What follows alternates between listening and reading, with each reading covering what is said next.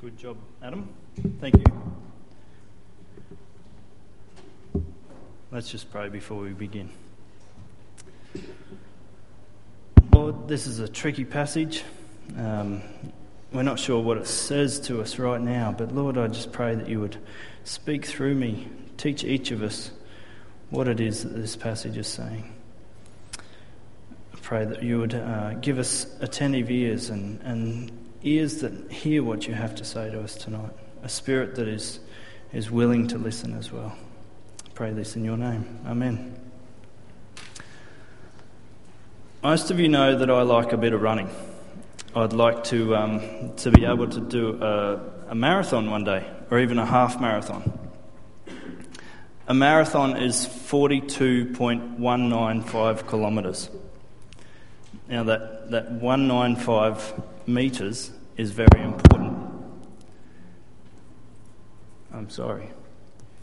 That one, 195 metres is very important. How are we going, Ian? Do you want me to use the lectern?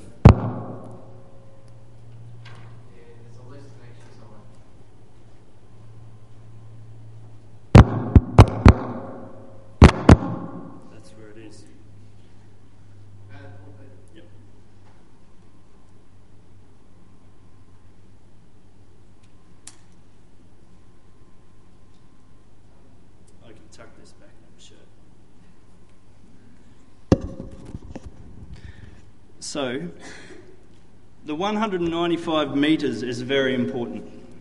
It's, it's not 42 kilometres, it's 42.195 kilometres. And I'd like to be able to, to think that I could complete a marathon.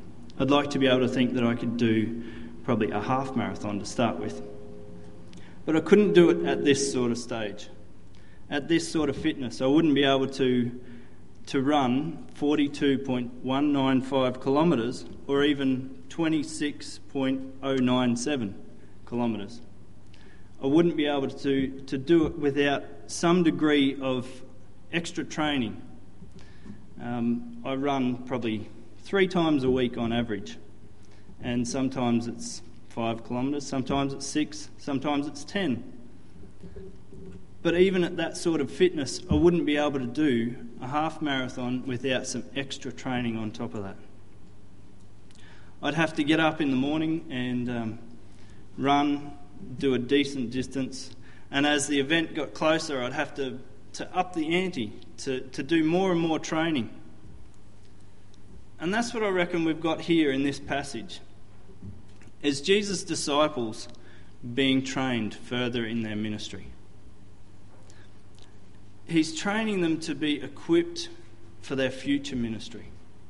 He's training them, to, showing them what it's going to look like as he departs this earth, after he's crucified, resurrected, and ascended. And he spent months and months with them, training them about who he is, what he has come to do, and then what he has called them to do as well. He spent months and months training them in who God is and what it exactly means to repent and believe in God. And you can notice different times in Jesus' ministry where, where he teaches his 12 disciples exclusively and then extends it out to the crowds and villages and towns and that sort of thing. But you can see that we have now an example of, of him training his disciples not while he's there. And he called them for this very, very reason. He called them for this very reason. Mark chapter 3, verse 14 says, And he appointed twelve, whom he also named apostles, so that they might be with him and he might send them out to preach. Keep your, keep your Bibles in Mark chapter 6. Um, and it's on the screen there. There you go.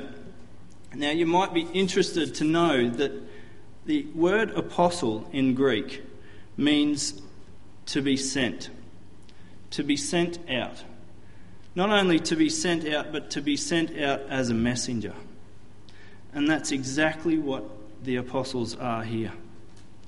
And that's exactly what Jesus is doing here. He is sending them out to preach. And he is sending them out to preach that, that God has come and they are to repent. Jesus has do, been doing widespread ministry within the towns and villages. He's been rejected in our previous message last week. And now he's sending his disciples out on more of a focused evangelism. There was 12 of them. He, was, he sends them out two by two. So there's six different directions where these disciples could have gone. And it's much like the crusades of Billy Graham or some of the big evangelists like Reinhard Bonnke. He sends them out two by two and gave them authority over unclean spirits. He sends them out not only because of the need for um, there to be a, a, companion on the journey, but he, he sends them out because there's a need in Jewish culture for more than one witness. Whenever there's a legal uh, kind of a kind of legal thing that happens, a judgment or a or a, a court case, there has to be more than one witness. Deuteronomy 17, verse 6 says that on the, on the evidence of two witnesses or three witnesses, the one who is to die shall be put to death. A person shall not be put to death on the evidence of one witness. And as we see later on in the passage, the groups of two disciples are witnesses to the villagers about the coming judgment. It also shows us that not only God writes the law, but the Son of God keeps the law as well. And the, the disciples are not only witnesses about the coming judgment, but they're, they're witnesses to the villagers about them rejecting Jesus as well. Not only is there a legal meaning behind this two by two, but Jesus shows that ministry is not to be done alone. Jesus knew that it would be a hard journey for the disciples. He told them straight up people are going to reject you. So he knew that there would be trials along the way. And there are many, many passages that talk about about hardships and trials. And so it just gives us an image of that the Christian life is not meant to be done alone.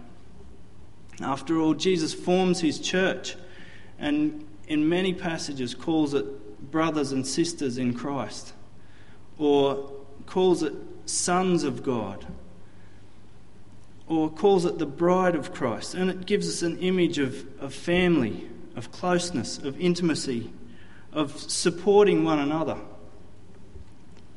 In 1 Thessalonians 2, um, Paul, Paul gives the, the image of, of him being a father over the Thessalonian church and a nurturing mother.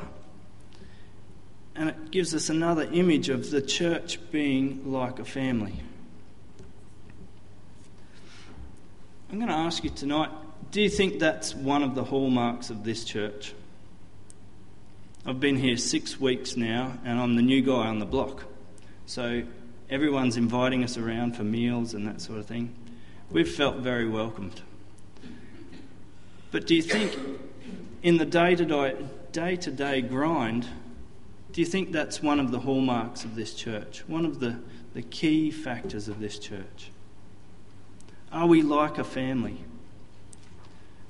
And if not, what are we going to do about it? I think I digress a little bit.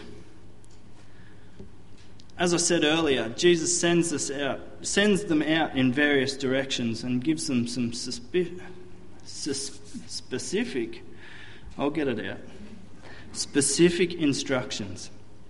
He gives them a positive and a negative. He tells them, don't take anything for the journey except a staff. Don't take bread or a money bag or no money in, or no sandals. Oh, sorry. No, no second tunic. but to wear sandals. It says that in verse 8 and 9. Whenever you go for a decent sort of sort of walk, you always take a little bit of water with you, don't you? And um, and if it's a a really decent sort of walk, you'll take um, maybe an apple or a banana in your bag. You might take a coat with you if it's going to be cold or if you're going to be out after dark. But, but Jesus tells them, don't take these things. Where the disciples are geographically, it gets cold at night time. Um, they're also travelling on foot. So the journey was a long journey, not, not just from a, a rejection point of view, but purely from a physical point of view. It was a, it was a long journey. And yet Jesus tells them, don't worry about these things. Don't take these things because you won't need them. Because the disciples are being trained to place their trust in God, not only in their personal belongings. Jesus is training them to, to place their trust in God more than money, food, or clothing, and to fully rely on God for these things completely, even for a place to stay over night time. God knows you need these things. God knows that we need food, water, shelter, clothing. But He tells us to not worry about these things, to not chase after these things. Don't even worry about it. In Matthew chapter 6, Jesus is, is giving his famous Sermon on the Mount. Is that big enough? Yes, no. There's some at the back saying no. Verse 31 in Matthew chapter 6 says, Therefore, do not be anxious, saying, What shall we eat, or what shall we wear, or what shall we drink? For the Gentiles seek after all these things, and your heavenly Father knows that you need them all. But seek first the kingdom of God and his righteousness, and all these things will be added to you. Therefore, do not be anxious about tomorrow, for tomorrow will be anxious for itself. Sufficient for the day is its own trouble. Here, Jesus is charging his disciples to do exactly that. Don't be anxious about what tomorrow brings. Just rely on God for today's, today's food, shelter, and clothing.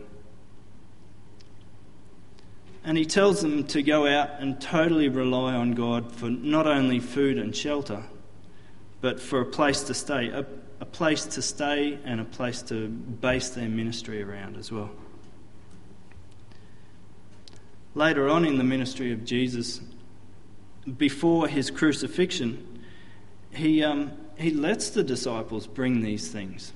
He, he lets them take a money bag and a sword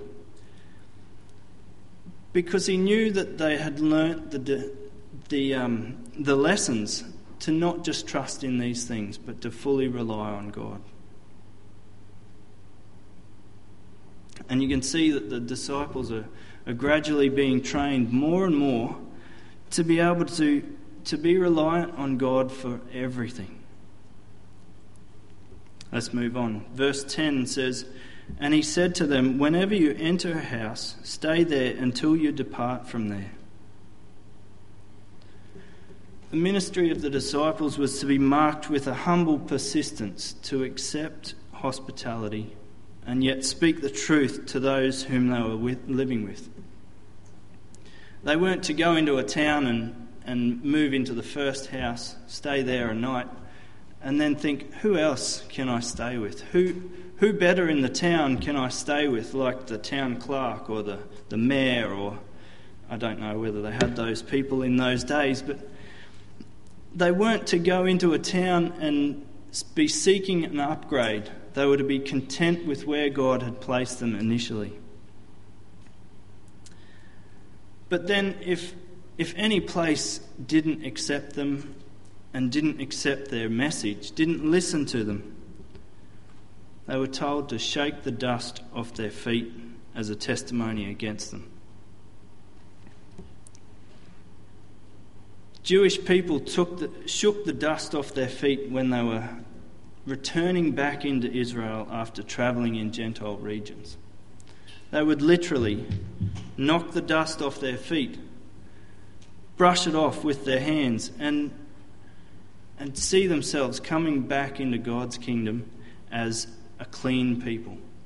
They didn't want anything, even the dust on their feet, to make them unclean and unholy. I wouldn't see the Bible saying that we need to do this as a practice these days. I don't see abandonment in, in the Bible as a good thing. It certainly does happen. It is a necessity because God is holy and He cannot accept an unholy people. But we're not commanded to do this in this sort of day and age simply because cultural reasons it would be strange if I walked into your house and, and knocked the dust off outside, um, you'd probably appreciate it, but it would look very strange, wouldn't it? God doesn't desire anyone to perish. And as I said, yet because of his holiness and his righteousness, he cannot allow an unholy people to be his people. I saw a picture on Facebook a couple of weeks ago that, that said, that was asking the question how can a loving God send people to hell? And it said the question is not how can a loving God send people to hell, but why would people reject a loving God in place of hell?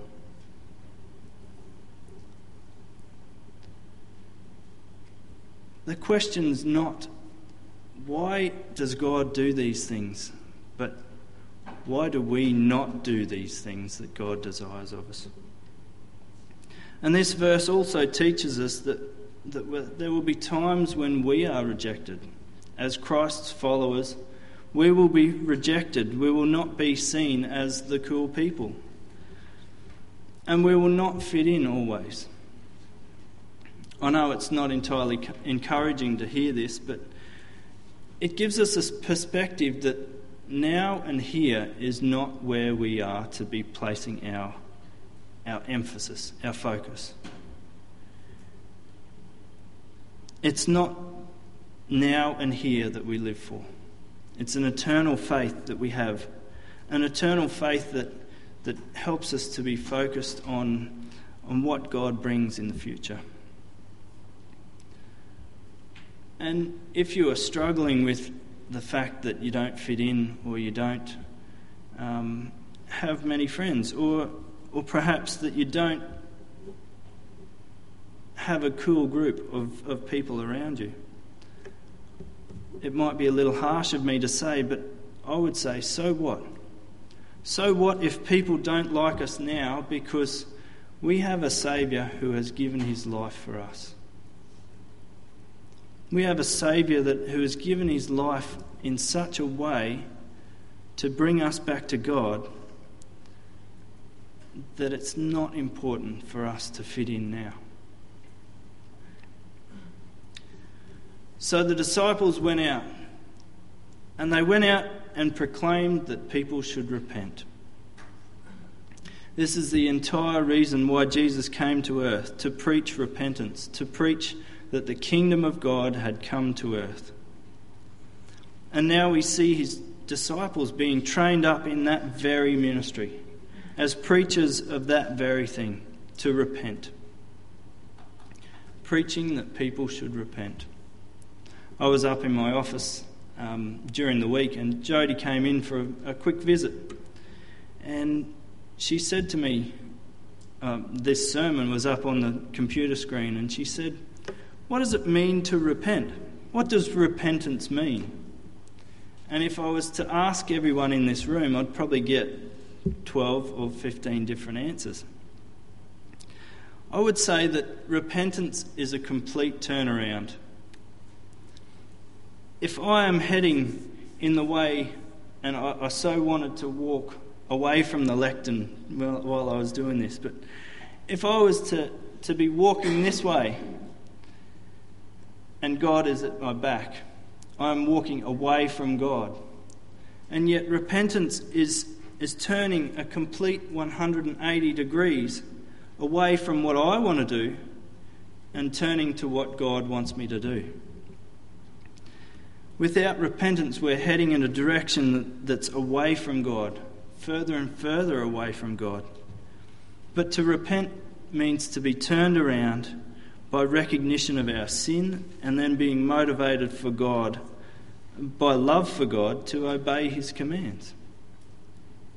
It's a change of heart and mind, not of, not of just physical direction, but of physical, of, of our complete life our heart, mind, body, and soul. And it includes turning away from sin and turning to God for forgiveness. Repentance is an essential part of the Christian faith. If I was to stand up here tonight and say that we don't need to, to worry about this verse in Mark 6, chapter 12, uh, Mark 6, verse 12, I'd be doing you a disservice because repentance is crucial to our faith. If we were giving away of, of trying to come into to be a Christian without repentance, then we'd be kidding ourselves. If we were thinking of ourselves as Christians without repentance, without acknowledging our sin and turning away from it, we're kidding ourselves. And there needs to be repentance in order to, to be uh, brought back into the fold of the people of God.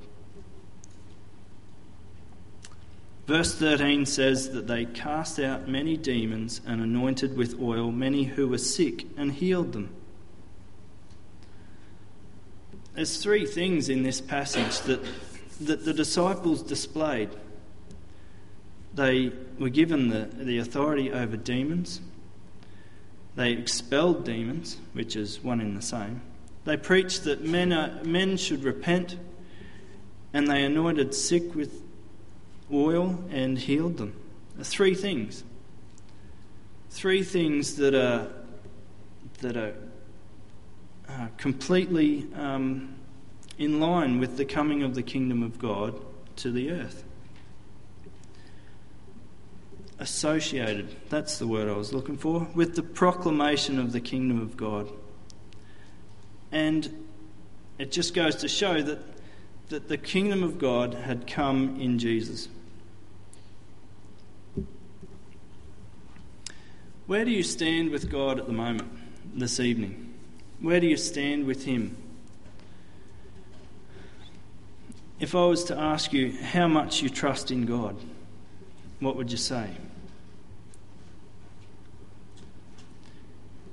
If I was to say that you could have more training in, in being able to trust God, would you jump at the chance? Because just if I, if I wanted to do a marathon, I'd have to train my, not only my body and my lungs to be able to stand, withstand that, I'd have to train my mind as well so that I could complete the distance. And it's the same with our Christian walk. We have to be continually training our mind, body, and soul to be able to continually trust in God. And one of the great places to start is with reading the experiences of the disciples after Jesus was resurrected. You see, they got to a point where they thought, Jesus is dead. What is going on? I don't know what is happening. And yet, when they saw the resurrected Jesus, the ascended Jesus, they were able to trust God because they knew that all the things that Jesus had promised them had come about. Or perhaps you could study some of the promises that were, were prophesied about in the Old Testament. One of my favourite verses, and Janine, this is probably my life verse, is Hebrews chapter 10, verse 23. Can you put that on the screen, Peter? it says, Let us hold fast the confession of our hope without wavering, for he who promised is faithful. And the New Living Testament says, For God can be trusted to keep his promises. God can be trusted. The Old Testament is full of promises that God can be trusted. And the New Testament is full of the fulfillment of those promises. God can be trusted. Or perhaps you're in a place right now where you need more training on how to preach repentance to, to those around you, how to share the gospel with others and, and put your faith into action. Again, we can trust God for the words to say in, in circumstances where God stuff comes up. Or perhaps you need more trust in God when it comes to health or, or sickness. Again, God can be trusted. Can you see a pattern happening here that, that we need to continually be training ourselves to be trusting in God? Because trusting in God is what we do as Christians, right? So we have to be continually training ourselves to be relying on God and to, to stand on the promises that He has made because He can be trusted. Let's pray. Father God, you are the God who can be trusted. You are the God who, who makes promises and keeps them. And even when we can't see it in our own time, you keep those promises. And when we look at the, the experiences of the disciples, of the people in the Old Testament, we can see that you make, their prom- make them promises and you fulfill them. Lord, help us to be continually training ourselves, to be relying on you for the, the trust for every aspect of our, of our lives, of our Christian lives, our physical, physical lives, and, and our financial lives as well. To be trusting in you, to be reliant on you for every aspect of our lives. Because you can be trusted. And for that, Lord, we thank you. Pray, pray these things in your name. Amen. Thanks, Janine.